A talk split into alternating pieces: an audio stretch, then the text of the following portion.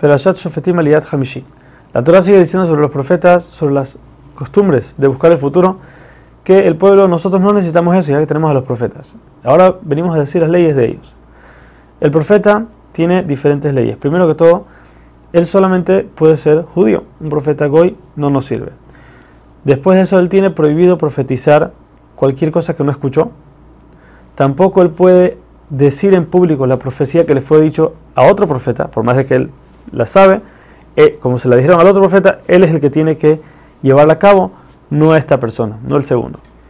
Tercero, aun y que él quiera decir una ley que es real, una ley de la Torah, si él la dice en nombre de otros dioses de cualquier idolatría, entonces en todos estos tres casos, el profeta merece pena de muerte por el juzgado.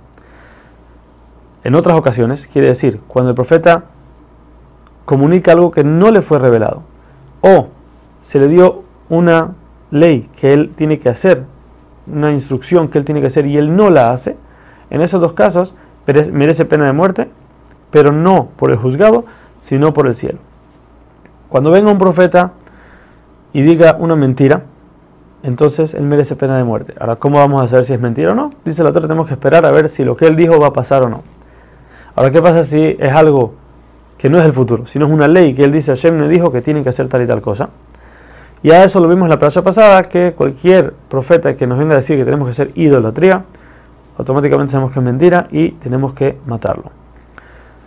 La Torah nos vuelve a repasar las leyes de las ciudades de refugio.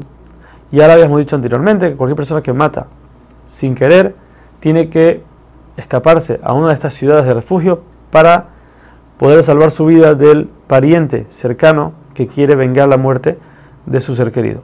Lo que la Torah nos agrega aquí, que no había dicho antes, es que tenemos que preparar los caminos para este asesino para que pueda salvarse.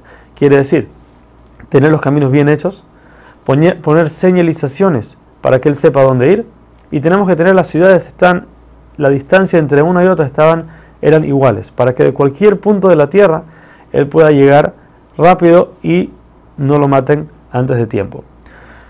Las ciudades de refugio son tres afuera de Israel, que fue las que hizo Moshe, tres que pusieron adentro de Israel y en el futuro vamos a recibir las últimas tierras que fueron prometidas a los patriarcas, que todavía no las hemos recibido.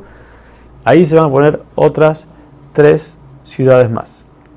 Pero si una persona mata adrede, merece pena de muerte, hay que matarlo. Y no tenemos que decir, mira, ya murió una persona, ¿de qué sirve matar a la otra? Sino que la Torah dice, uno tiene que acabar con él.